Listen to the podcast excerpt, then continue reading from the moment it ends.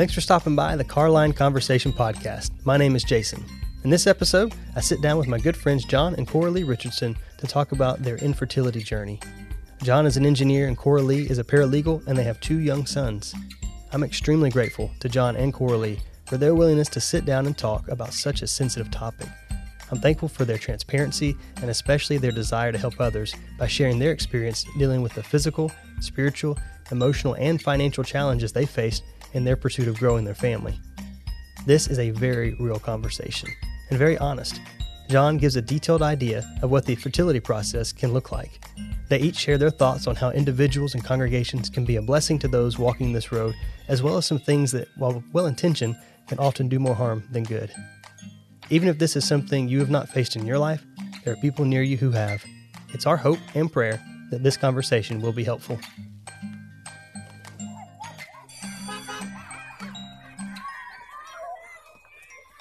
All right, Jon, Coralie, thank you guys so much for joining me today on uh, a very sensitive topic, but one that definitely I think would be helpful to a lot of folks uh, that we don't generally talk about a whole lot, and that is uh, the topic of infertility. So, uh, thank you both for being here today. Thank you for having us. Yeah, absolutely. Glad to be here. Absolutely. Uh, I guess let's just start with if you guys want to share uh, your experience. I know everybody has kind of a unique experience with this topic, and uh, they're not no two are really the same. So if you would just give us kind of an idea of of uh, what you guys experienced. We were living in Cincinnati at the time, and it was around 2011. And we decided we were ready to take that next step, start a family, you know, expand our family. And um, found out in 2012 that I have something called polycystic ovary syndrome. Um, polycystic ovary syndrome is um, a genetic disease, basically, um, that causes cysts on your ovaries, which cause other issues on top of that, um, including infertility, weight gain, um, hormonal acne, um, et, et cetera, et cetera, et cetera. Um, and then we started going to a fertility doctor in Cincinnati, and basically in 2014, we're was told that the only option we had was IVF. Found out Jon was getting moved back here to Alabama, so we decided to put our IVF family expansion plans on hold till we got settled in Alabama. And then we started again. Went to a new fertility doctor down here. He tried everything again just to see if he could get it something else to work. And then was told no, IVF is the only route you can take. Um, we had a, a, couple of complications along the way, but July of 2016, got a call from our fertility uh, doctor and nurse, and I was told that I was finally pregnant. And March 30th, 2017, Zachary Clark Richardson was born. Um, and then we had our second one August 7th, 2020 and uh, his name is Jude Thomas Richardson, or as we like to fondly call him, the feral one. Go back to kind of the beginning um, when when you decided to okay, we want to start growing our family here, um, and and can you kind of walk us through some of that experience, the, the emotion of you know the frustrations, things like that, for folks that have that are maybe in this season of life or that uh, that may be down the road. Um, tell us a little bit about that experience, and Jon, especially from your standpoint. I'm curious, as, as the husband of, mm-hmm. uh, you know, the roller coaster of going through some of that. You know, for the first six to twelve months, really, you know, most doctors are going to tell you don't be too worried about it, right? That it normally takes some time, and so, you know, early on we weren't very concerned. Uh, you know, her uh, her parents had both, you know, both her and her sister are only 15 months apart, so they had had had really no problem. So we were kind of expecting the same journey, mm-hmm. and so um, you know we, we started to get kind of concerned and just wanted to get another opinion. I don't think really, at least I wasn't very worried early on when we went to go see the doctors for the first time. Um, but then as we got further into the process, started doing the IUIs and started with the um, hormonal medications it became a lot more difficult, right? I think we we we reached a point um, that it, it became it became emotionally difficult to deal with things that had to do with parenthood. So for a couple of years, we did not go to church on Mother's Day um, because we just couldn't handle right the the talk was going to be about mothers and yeah. about children and all of that and we just we we couldn't deal with that emotionally. And you know and then when we found out we could do in vitro that's a much higher level of um, medical complication for well for Coralie in this case right? As so, you know so as the husband you end up in a situation where you feel both very frustrated because things aren't working out but also very helpless right? As as the husband, your entire contribution to the process is, you know, one few minute session at the doctor, and everything else happens to the wife, right? It's yeah. the injections of the medicine, it's the um, the oral medicines, it's it's all the process. So you feel like no matter what you do, you can't really equally contribute or help because so much of it ends up being between the medical staff and and the the you know mother to be. Um, so that's a it's a very difficult position to be in.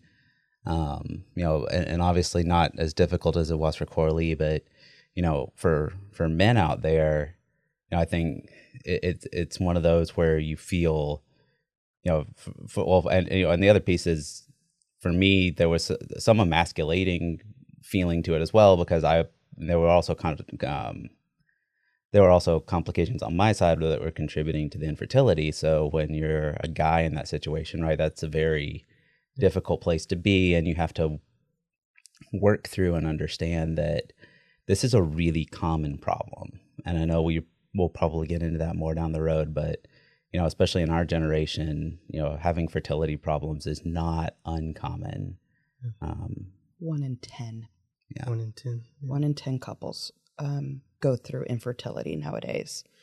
They're not sure if it's, you know, like the air we're breathing. They're not sure if it's the food we're eating. They're not sure if it's genetics or it's a little bit of all three or, you know, so there's just so many issues. And it's one in 10 couples, one in eight of those couples are suffering from polycystic ovary syndrome.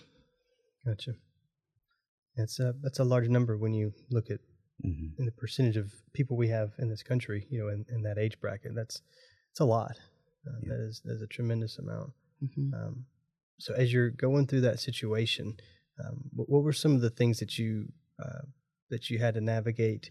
Like you said, Jon, you talked about how the uh, just as a man, some of the things now that you feel limited or less than, and, and this process is happening to your wife, not necessarily to you as a couple. Um, how did you navigate through some of that spiritually? What were what were some of the um, for both of you, I guess, on that? What were the things that you went through spiritually?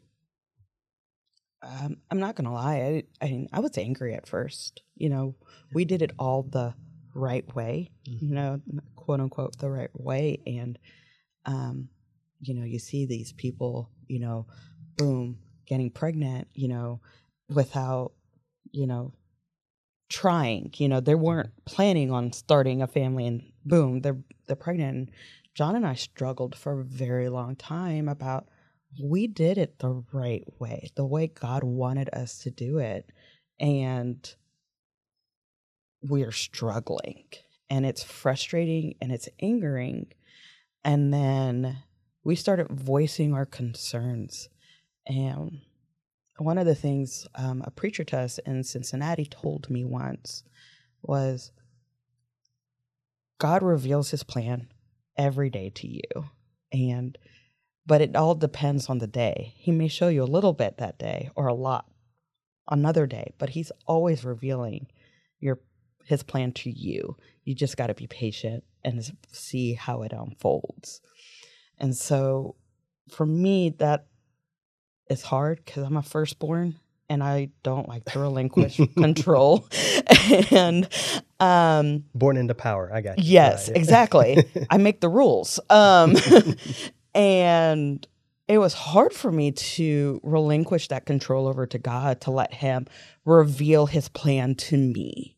Um so it was it was definitely at least for me a very big spiritual battle to just relinquish control to God, let go and let God do what he needs to do in my life to to make his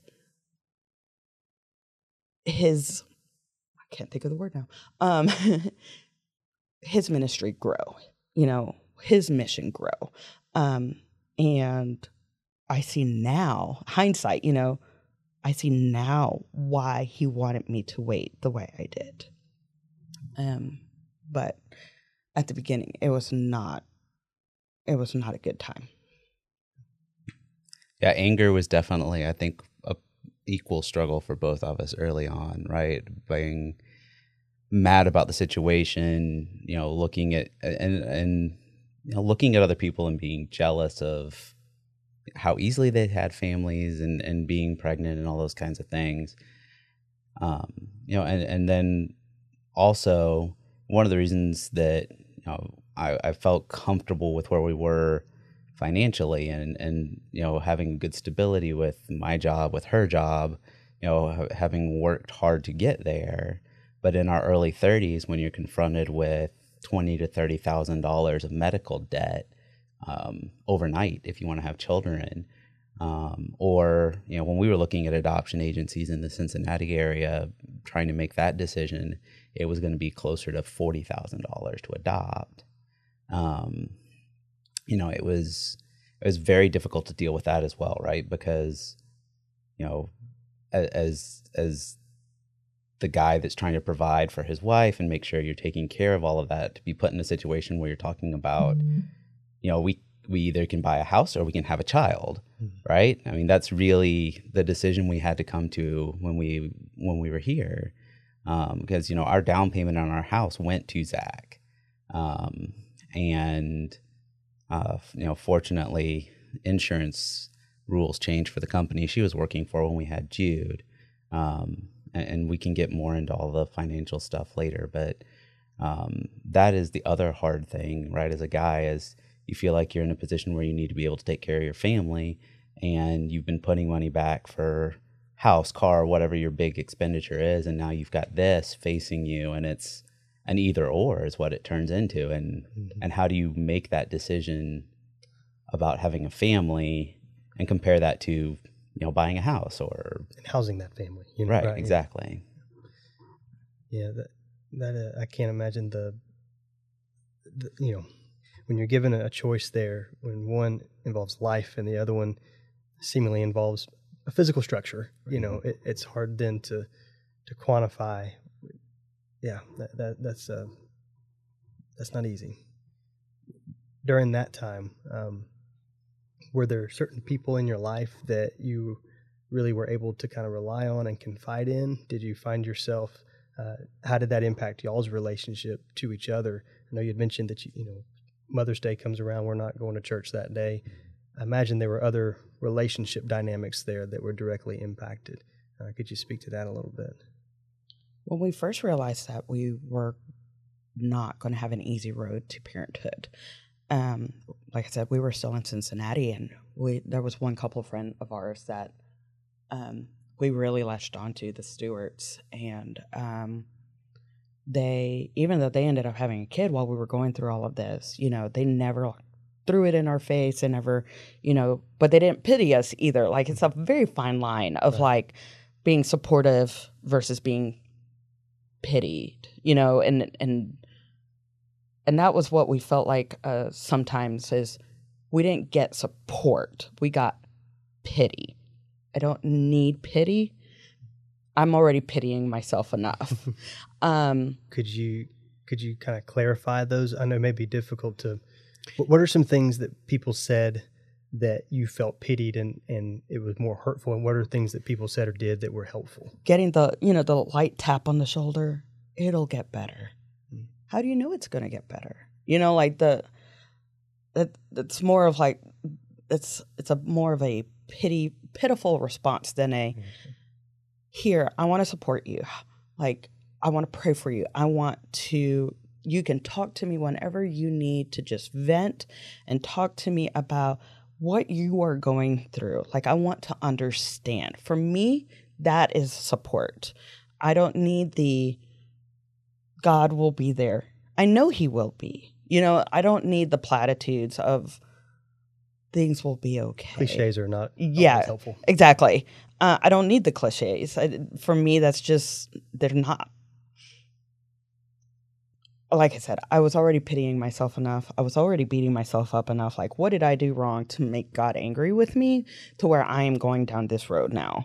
And so we would ask for prayers at church sometimes when we were still in Cincinnati, and we would always kind of get the, the guilty seat shifting and the hand behind the neck type deal like oh they're talking about this again. Um, and a good chunk of them are still our friends in cincinnati and they probably didn't even realize that they were doing it but we didn't want the guilt we didn't want the pity. We just want to hear how can we help you through this journey? Um, not necessarily bring us a meal not necessarily any of that. We just we want to pray for you or we want you to be able to talk to us whenever you need you're going through that a super extra tough time through this journey hopefully that makes sense Yeah, I think so. I think our our first response as Southerners is though to bring you know a platter of something to bring Right. a casserole. To, right That's how we communicate. When we don't have words, we got poppy seed chicken, and it covers a multitude of sins. So uh, poppy seed chicken is always welcome at our there you household go. Likewise. Know, but I guess to your original question too, you know, for us, I think from a relationship standpoint, it was probably the first big test we faced as a married couple, right? We had gotten married in 09, so this was three years in really when we started figuring out that this was going to be a problem. And and outside of moving, um, a year before that, really nothing big had happened, and the move wasn't even that that painful because we got plugged in pretty well when we moved to Cincinnati. But you know, I, th- I think things like this are are going to be you know, they're going to be make or break situations, right? Um, talking to other couples that have been through this, you know, you've got some that come out much stronger from a marriage standpoint, and then there's others that it's it's broken their marriage.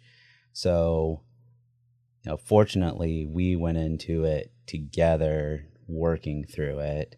And once we got past the anger with God phase, which you can correct me am I, am I wrong as a, as a minister, I feel like that's a very natural response. Yeah, I also hate when people throw that as a okay. You can clarify. uh, no, but I, that's how you feel. You know, I mean, that's that was Job had those same responses. I, I believe that we have a God big enough for our anger. Um, I don't think that you can live your whole life always charging God with things without then also being willing to listen. And like with Job, when he speaks, uh, it usually comes with a "Where were you when?" You know, so Mhm. that that comes. But I don't, I don't, I don't judge you for that at all. Um, I, I've done that many times in my own life, and I think most of us as Christians, at some point, as humanity, we look at this higher being that's supposed to be all loving, and when we're in a, a situation where it doesn't feel like he's that close, or you know that it's all loving, then then I think that is sort of a natural inclination there. Um, Mhm. But I'm curious to hear how you obviously didn't stay in that mindset. No. How did how did you begin to kind of walk forward from that?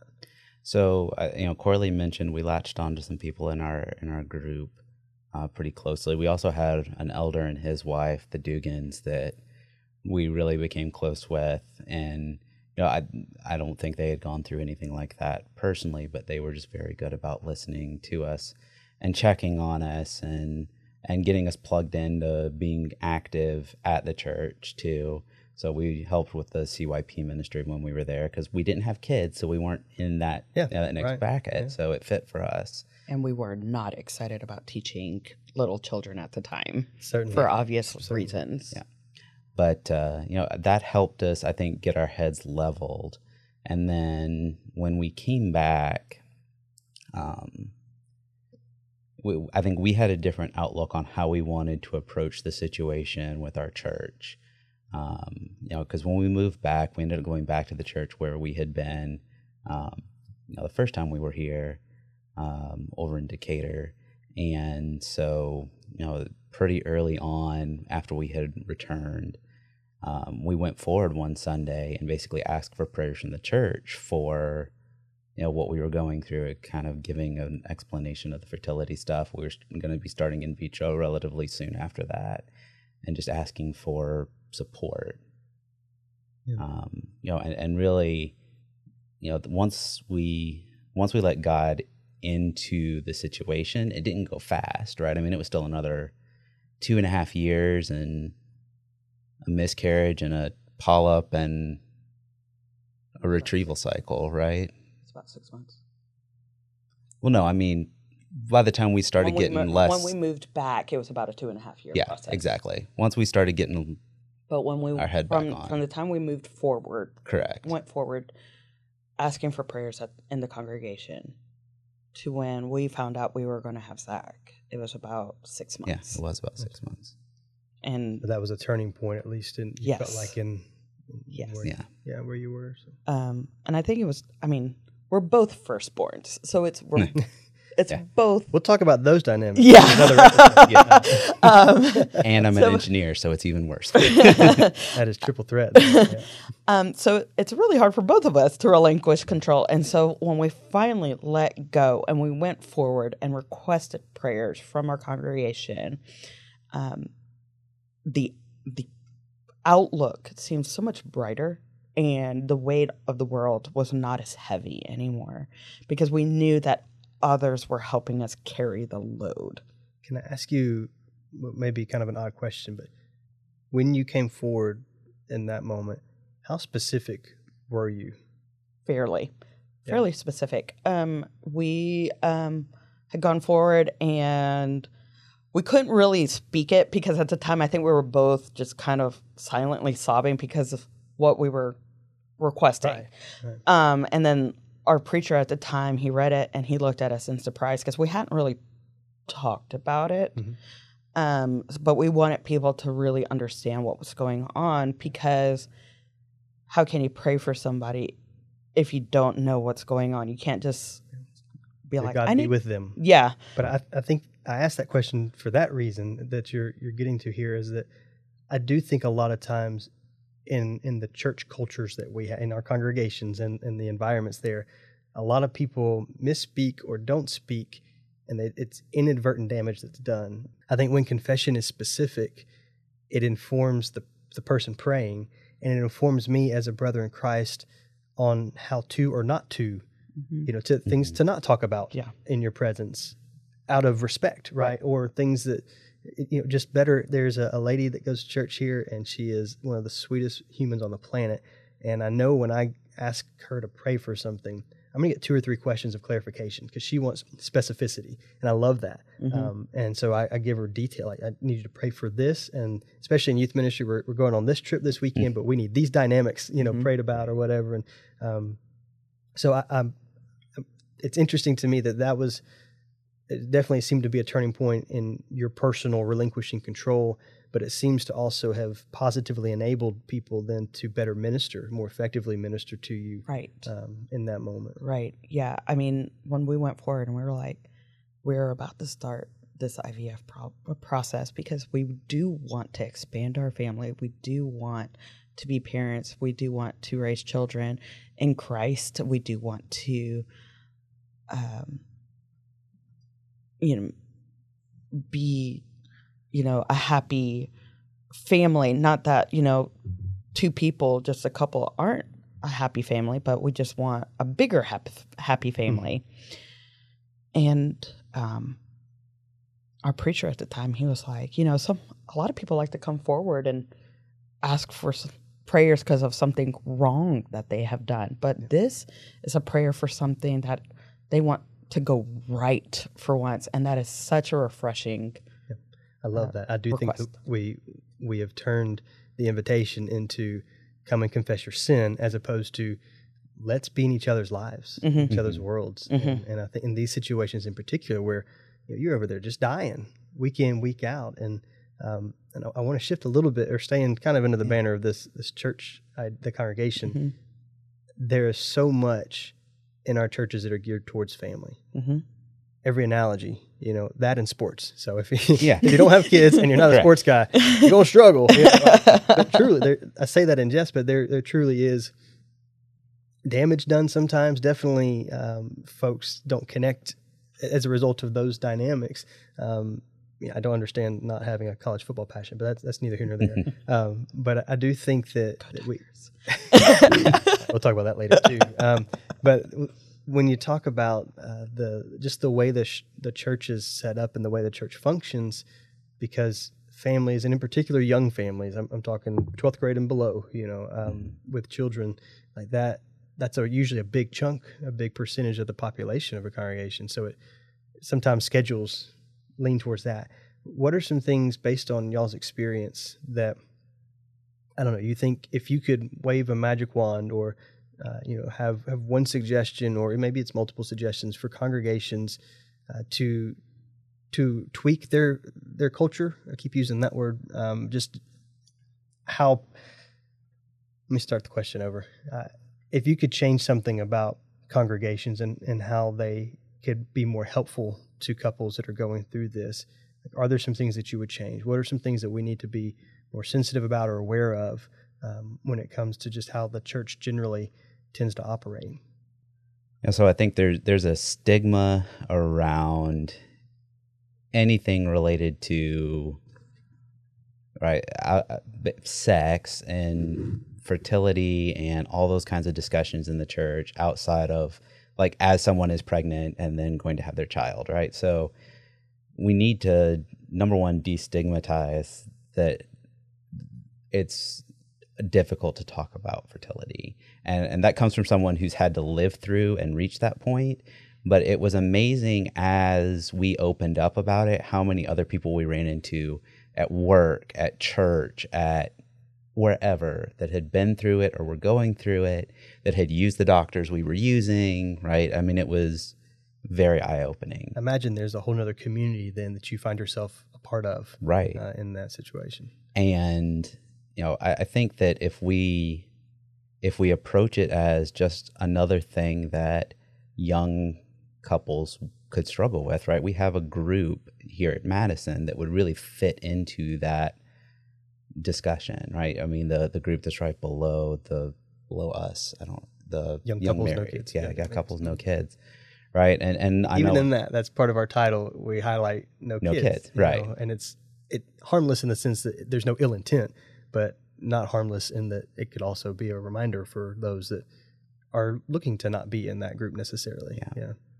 but you know making it so that it's something that people are more comfortable to talk about is is difficult but i think it's something that's important especially as this becomes more common right amongst us amongst the generations to come um, but i think it comes back to what you said a moment ago about the invitation i think in general it has become it very difficult in churches to talk about struggles in our lives, whether it's sin or other things, because we're just not comfortable going there. And so building relationships between people where you can share that more difficult discussion will help. Um, and then having some kind of network at the church where you know of people that have been through it and will talk to others about it, right? Because you do obviously have a very different view of it after you've had to deal with it and and can be there to answer questions to help people when they've got a concern or to just listen to them scream, right? Because I mean, mm-hmm. we were there too and Right. we have yelled and screamed about it just in anger and frustration. So, you know, for Madison, we're obviously here to talk to anyone.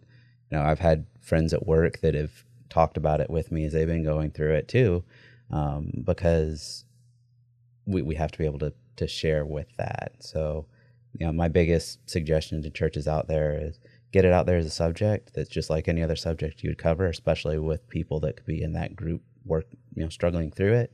And then find people that are willing to be there as mentors for others because it's a very long, difficult process, but one that, you know, if things work out well is obviously worth it. Yeah, I agree. I mean, for me, and you kind of touched on it, but um, I feel like in the Church of Christ or churches in general, you go from college and then all of a sudden it's a young young families group and then you know the young marries the young professionals you know that aren't even married kind of get lost in the shuffle. And um, you know it's very family focused which is great. We should be family focused. But at the same time some of these people may or may not get married someday. Where do they fit in? Um, some of these couples may not want kids. What happens as they get older in their 40s and 50s they're still in the marrieds group no kids right. you know? But i mean um there's just a very heavy focus on family which is not a bad thing. But it also like you said it does serve as a reminder to those who do want a family. Yeah. they don't have that expanded family yet. Yeah, yeah i think um, i think we inadvertently marginalize some of our own people ourselves uh, in different ways. We're a large congregation, so we try to find ways to be small, and we do that sometimes by grouping based off mm-hmm. of life stage or, or, circumstance. And you know, if you don't fit perfectly nice and neat into some of those categories, then then it's Sundays become more drudgery than mm-hmm. than joy. Um, and so I think that what, what I'm hearing you guys say is one of the biggest things is just awareness mm-hmm. and and talking and being actually in each other's lives and sharing what's going on. So when you say how you doing, be prepared to stop and listen for a minute. You yeah, know, it's right. not just a, a courtesy. It's not a cliche. Yeah. It, there is no. It's not just um, small talk. It's not, hey, how you? How, how are you? How's the weather? You know, it's, hey, how are you? I'm here to listen to you.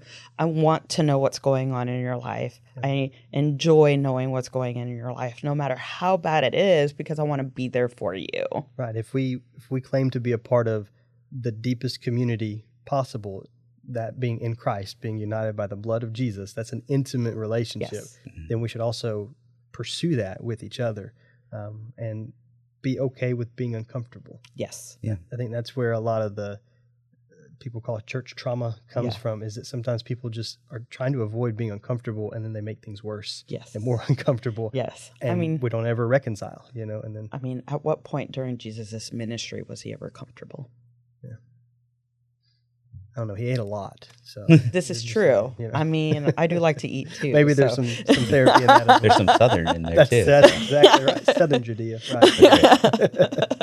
I love it. Um, okay, so for people who have never been down this road that aren't familiar with any of the acronyms you've used, um, but they're curious, they're listening, they they do want to be better at being there for families. Can you can you share with us? And right now, for those that are listening and can't see, Coralie's pointing at Jon. Um, I guess he understands the science. share with us a little bit about the the actual process, about sure. some of those things, and kind of how you guys were able to navigate. Because um, you had mentioned even considering adoption at one point. Yeah. You know going through all that, but then also um, for both of you, your perspective on how then how can those folks help that don't that can't empathize but do want to to be there. Okay, so um, you know from a more technical standpoint, so they'll normally start the process with a medication called Clomid, and it's just a hormone enhancer for the the woman that's supposed to make ovulation more regular and potentially make it easier for an embryo to attach if it's fertilized. And so that's almost always the first medication you'll start on. Normally, it's something that the OBGYN is able to prescribe. Um, so you're not having to go see anybody from a specialty standpoint. And they'll try that for six to eight months. And you know, we we know we have several friends that we know that were able to do the Clomid route, and you know, four or five months down the road, they had children. It was great. Really, the only risk with Clomid is um, it does make multiples a little bit more likely. So gotcha. you may get two or three mm-hmm. blessings instead of one. Call it the BOGO drug, right? Correct, exactly. yeah. Buy one, get one. Don't have That's, to worry about it again. There so. There you go. Um, if the Clomid route doesn't work, then normally the next route is going to be IUI, which is intrauterine insemination. I think it's inter, not intra. I, it's it's one of those two. And and basically at that point, what they will do is the male will go in and give a specimen. They will run it through a centrifuge and basically remove everything that's not the useful live sperm. Um, then uh, they will try. They'll you know the woman will stay on Clomid. They may also add in some other hormone medicines at that point. Um, and they'll follow the cycle very closely for the woman. And there's a day that you go into the office and they take the, um, you know, the uh, turkey baster. The turkey baster, basically. basically. They basically take a turkey baster and they inseminate with the centrifuged um, semen into the woman and then you, you just go through a normal process of a few days later taking a pregnancy test and seeing if it worked or not. So that's really the next level of invasiveness uh, from a um, opportunity for uh, treatment standpoint. This is really going to be the first time most people are going to have gone to an endocrinologist or to a fertility specialist because that's normally something that you're not going to have an OB do. That's going right. to be yeah. with a more specialized. Correct. Yeah. If that does not work, then there's normally two routes. So there's there is the potential if there's something physically blocking the fallopian tubes that they could go in and do surgery to correct that. It's a pretty low probability that it's going to increase fertility. And normally it's not covered by insurance. So most doctors won't recommend it unless they've got a specific reason for believing that's the only problem. So for you know, women like Coralie with PCOS and, and men like me that had issues as well, it made far more sense to just completely bypass the entire process and, and do IVF. So IVF is in vitro fertilization. What they basically do in IVF is that they put the woman on both oral and injected um, hormones, and they try to cause as much ovulation as humanly possible. So they're going to retrieve as many eggs in this period of time as they can. So they build up over a period of a couple of weeks on these medicines just orally, and then there's probably what seven to ten days of injections past that. Yeah, there were also other medications. Um, that not only were was I taking oral, I was taking injectables. I was also um, there were also vaginal medications oh, that yeah, I had to right. take. Yep. There were patches. There were, um, I mean, uh, they put me on birth control for a little bit to time everything to the way they wanted it. Um, I mean, there was just yeah, injections to help stimulate the ovulation. There was another, a trigger shot was what they called it, to make all of the um, eggs release. Eggs release, thank you. And, um, you know, some helped with um, hormones, some helped with um, the fertility aspect, some just help with like other things. I mean, there was just so many medications. I think I had about like half a dozen fertility meds in a fridge at one time. So they they basically time all this out. A lot of clinics do this either they'll have like once a month when they're going to have the doctor in to do all the retrievals, or once a quarter, just depending on the place you go. Uh, but you basically they time it down to that point. They the the woman takes the trigger shot, and then the next day they go in and they have a small medical procedure where the the fertility doctor goes in and removes all of those eggs. Um, then what they will do um, is they will separate each of the eggs. They will take um, semen from the man that had been run through either the centrifuge process, which is the normal piece, and they will uh, fertilize each of the eggs. Or if the male problem is significant, then they'll do it's called I-X-S-I. I think it's XCSI. okay, IXCI. Um, and I don't remember what it stands for, but they basically go down and choose individual sperm at that point and do the fertilization themselves. But either way, they fertilize each of the eggs. They watch them for a period of like three days. They determine what is the healthiest, best um, one of the embryos that has so far formed, and that will be the one that they do for the transfer. Then they will watch all the rest of them for another period of five days. And for those that survive that next period of time, all of those will be frozen, cryogenically frozen, and those become then future opportunities for um, in vitro. So, you know, after the three days, you have the the top candidate basically, and then they just go through and do the same thing that they do with IUI. They turkey baster in the um, the embryo, and then hopefully the medication has been timed right and the embryo attaches. Um, if that does not work, which it did not for us, then they can do frozen, what they call frozen cycles, and they basically use some of the medicines that they use for a retrieval cycle, but not nearly as much because all they're trying to do is prep the woman's body to believe it's pregnant instead of trying to trigger it to dump as many gotcha. eggs as possible. Yeah. But then they'll, of course, time all that out. And then you go in and do the, they'll unfreeze one of the other top candidate embryos and implant it. So that's how we ended up getting Zach and Jude actually was through frozen transfer cycles. Mm-hmm. Um, if those options, you know, if those do not work, there are further options. We had a set of friends that had to go to Nashville for even more treatment, um, where they get more and more specialized on on the in vitro side. Uh, but really, that's where a lot of um, success is had. Um, I think it's like thirty to fifty percent of all in vitro cycles end with a pregnancy, something like that. So it, de- it depends heavily on age and some other factors, but that's um, that's kind of the the science as, as we experienced it. So if you've never been through this and someone is sharing with you that they're at that stage, they're mentally, physically, emotionally, spiritually exhausted. Yes. Mm-hmm. And and so the the sensitivities have more perspective now, you know, and and the when things are said that are hurtful, it's exponential hurt because it hits on all of those levels. Mm-hmm. Yes. Because you're doing everything you, you know to do. You're you're living faithfully. And I imagine each step of this process comes with an exponential amount of prayer. And yet at different turns it can be still more disappointing. Yes. I uh, I actually had a miscarriage and we had gone away to Gatlinburg for the weekend and I didn't realize I had miscarried. And thankfully we were with friends at the time.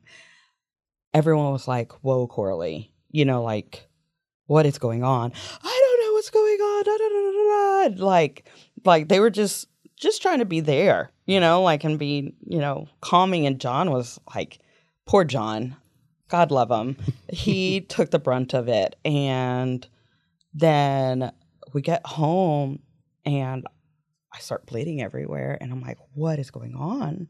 Because I had we had already thought that that cycle had not worked.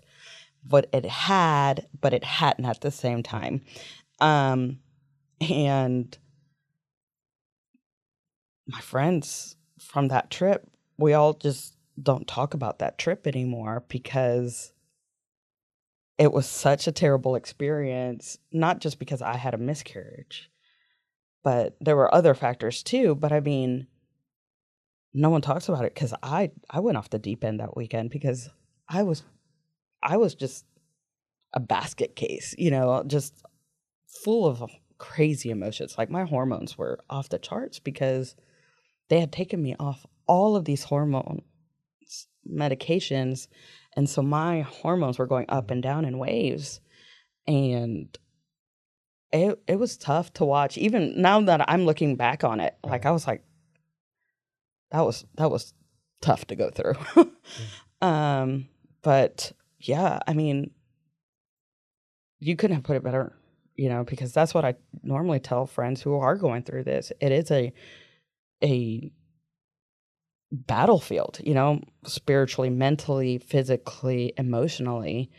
Um, and all of those things are not helpful when right. they're strained, you know, right. to that. And you're still also having to live life in every other uh, yeah. respect as well, yeah. work and, and everything. Yeah. I mean, I was thankful because the job I had at the time, um, my boss had gone through IVF and his two boys were products of IVF. And thankfully, you know, he understood what we were going through. And so he kind of, he gave me a lot of time to just. That's great to go through all of that. I would show up to work at a law firm, you know, as a paralegal in sweats when I was going through IVF initially when they because to get all of these eggs out of you like your body is building up fluid because mm-hmm. like Jon said, you're tricking your body into thinking it's pregnant. Mm-hmm.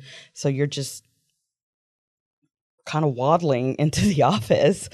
Um, and I wore sweats a couple of times and no one said anything because everyone knew. Like it helped to just be like, I'm going through this, guys, because this is this is what this is the path we have to take to get an expanded family. So give us a little bit of grace here.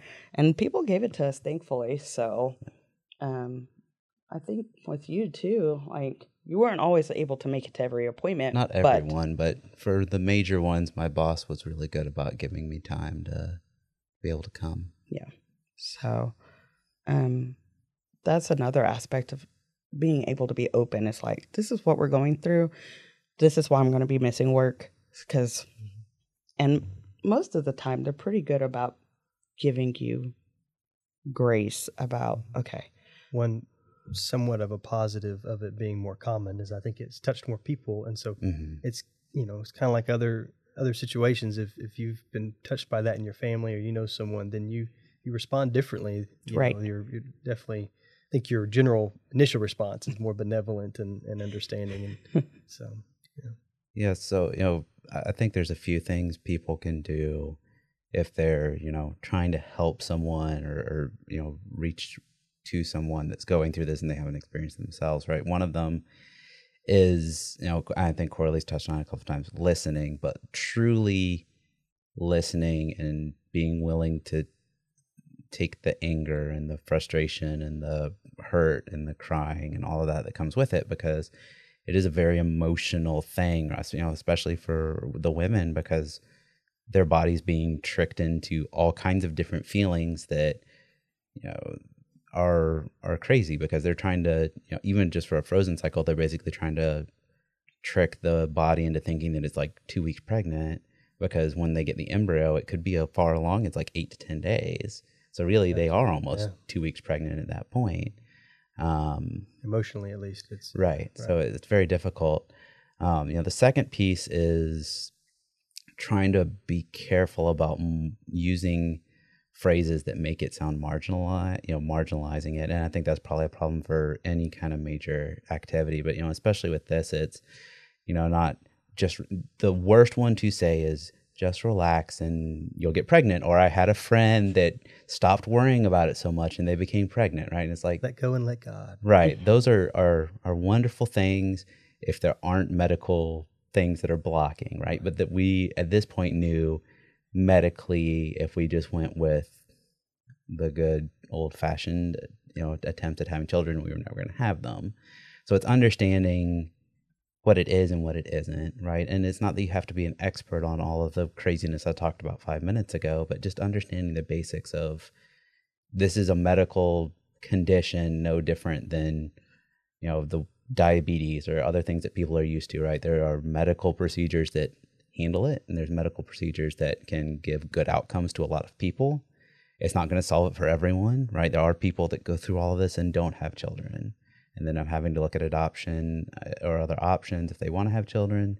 Um, you know there are people that see this and choose adoption so understanding that people have got to make some really hard decisions as they come up to this point, right? Because you know, unless your company covers um, fertility treatments at some level, and, and more and more are starting to, but when we had Zach, neither of our companies did.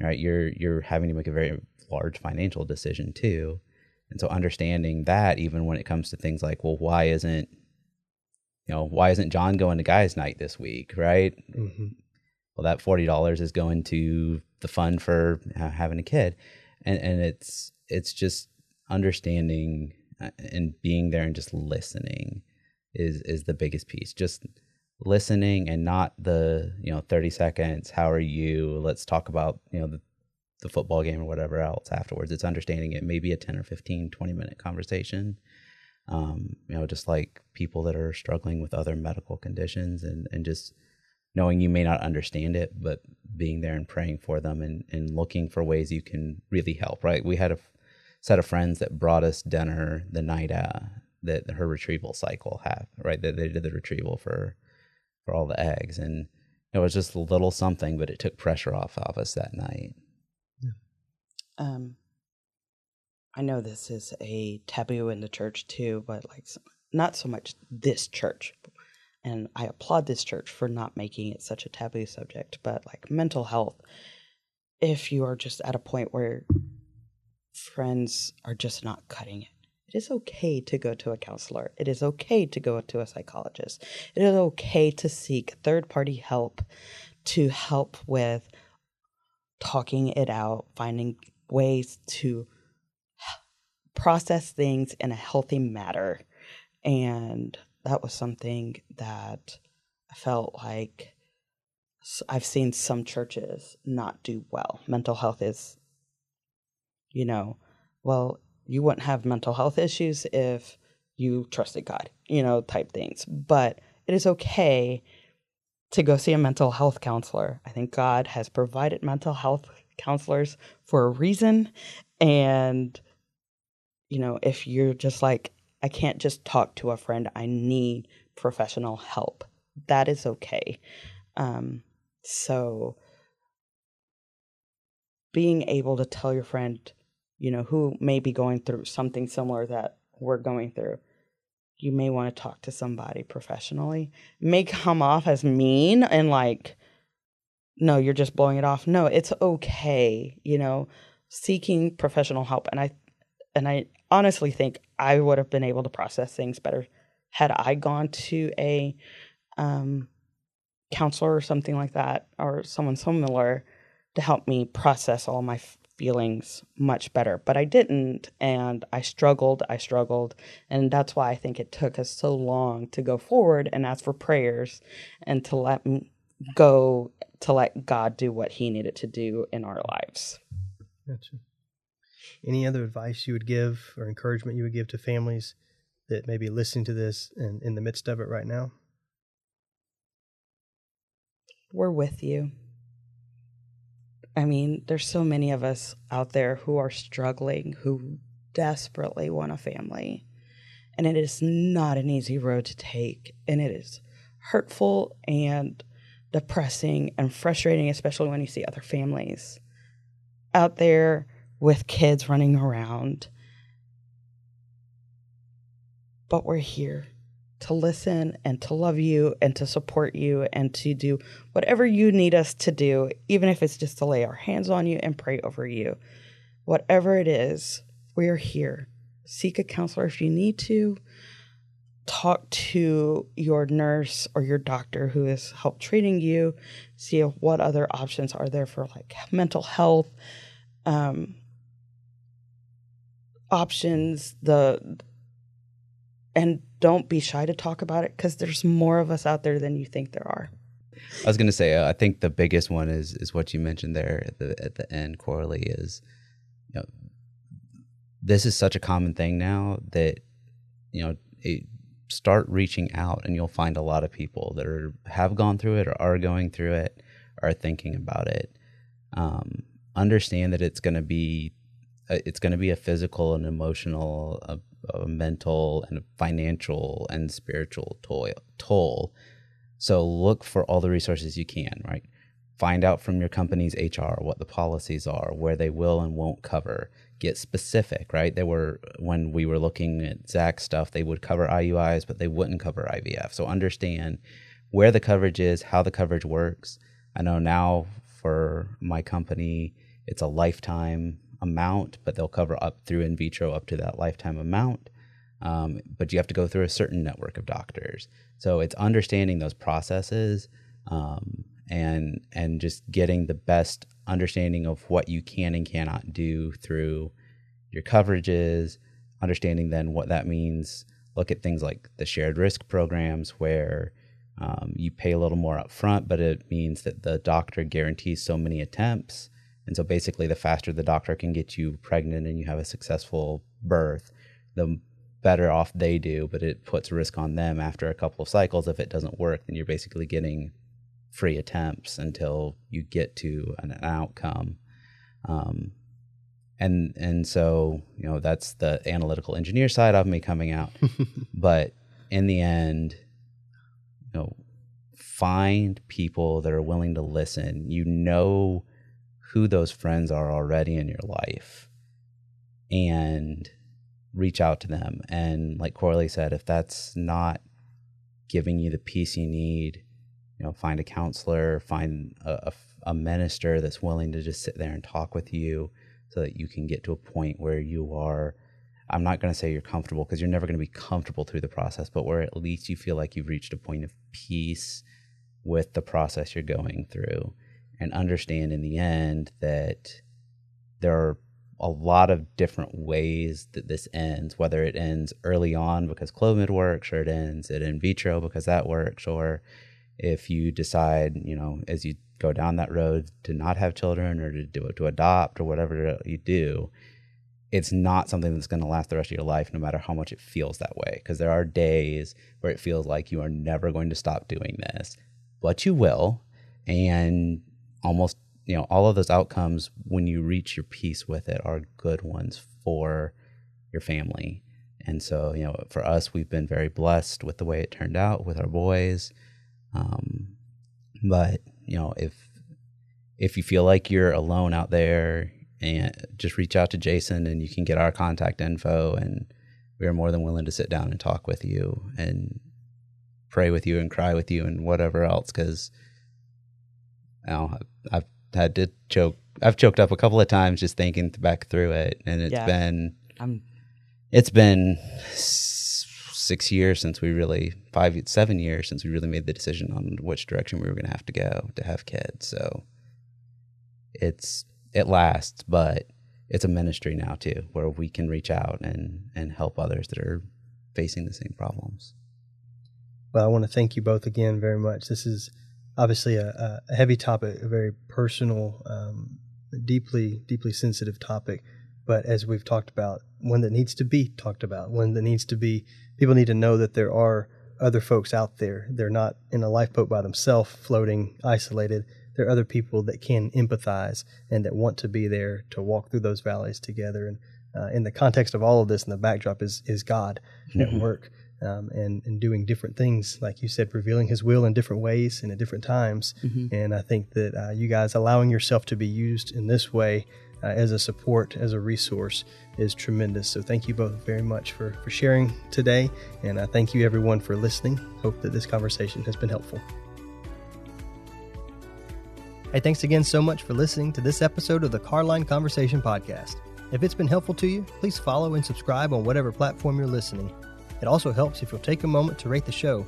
It goes a long way to growing the podcast. If you have any thoughts you'd like to share or suggestions for future topics or guests, feel free to reach out to me. I'd love to hear from you. You can find me on Facebook, Instagram, or email. Thanks again for stopping by, and we'll see you on the next episode of Carline Conversations.